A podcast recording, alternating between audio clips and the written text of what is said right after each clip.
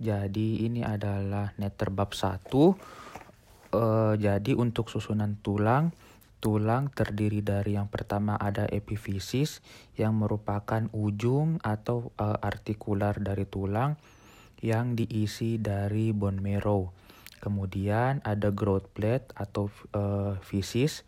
Kemudian uh, di bawahnya ada metafisis yang terdiri dari cancellous bone yang bentuknya itu melebar mendekati ujung.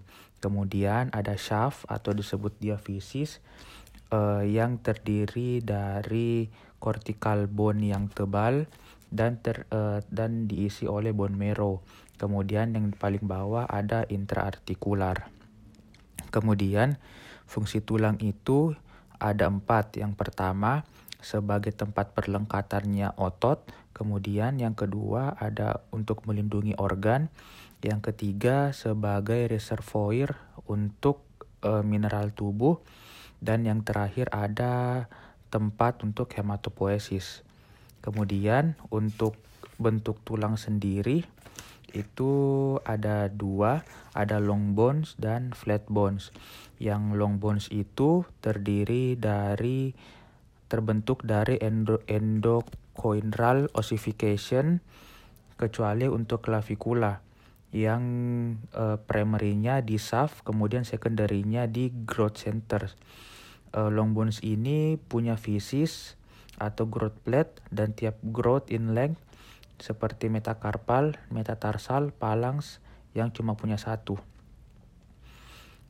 Kemudian ada flat bones. Flat bones ini terbentuk dari intramembranous ossification seperti di pelvis dan di scapula. Kemudian untuk dari mikroskopiknya tulang itu terbagi atas dua.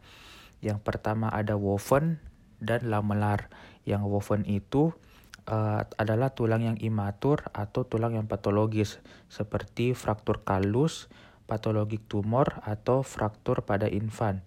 Kemudian untuk lamelar itu adalah tulang yang sudah dewasa atau matur bone yang ada pada anak-anak umur di atas 4 tahun.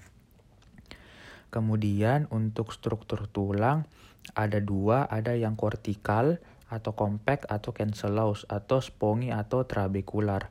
Untuk kortikal atau kompak itu bentuk tulangnya uh, strong, kemudian dense yang terdiri dari 80% skeleton.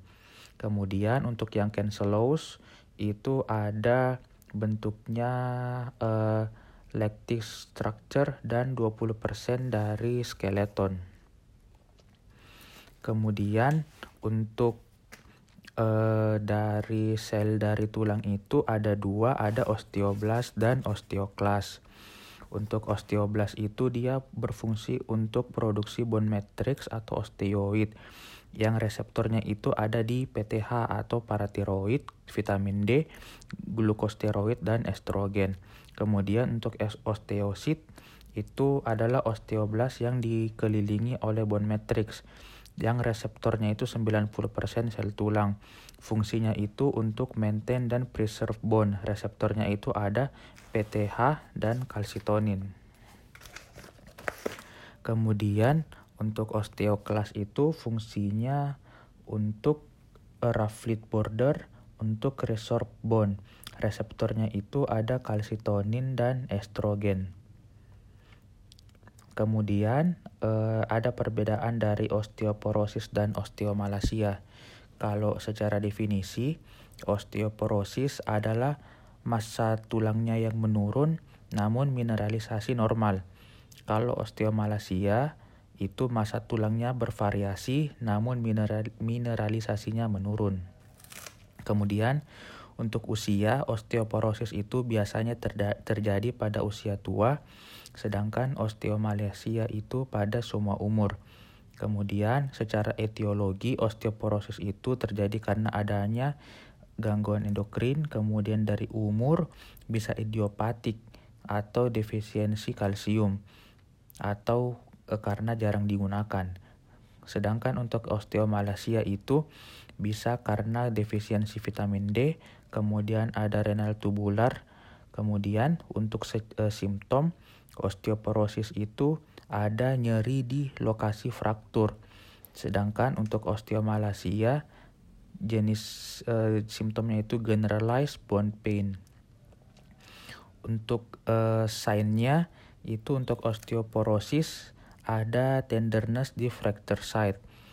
Sedangkan kalau di osteomalacia itu tenderness di fracture site dan terasa generalized. Untuk secara gambaran itu kalau di osteoporosis ada axial predominance, sedangkan untuk di osteomalacia ada appendicular predominance yang often symmetric dan biasanya berupa complete fracture.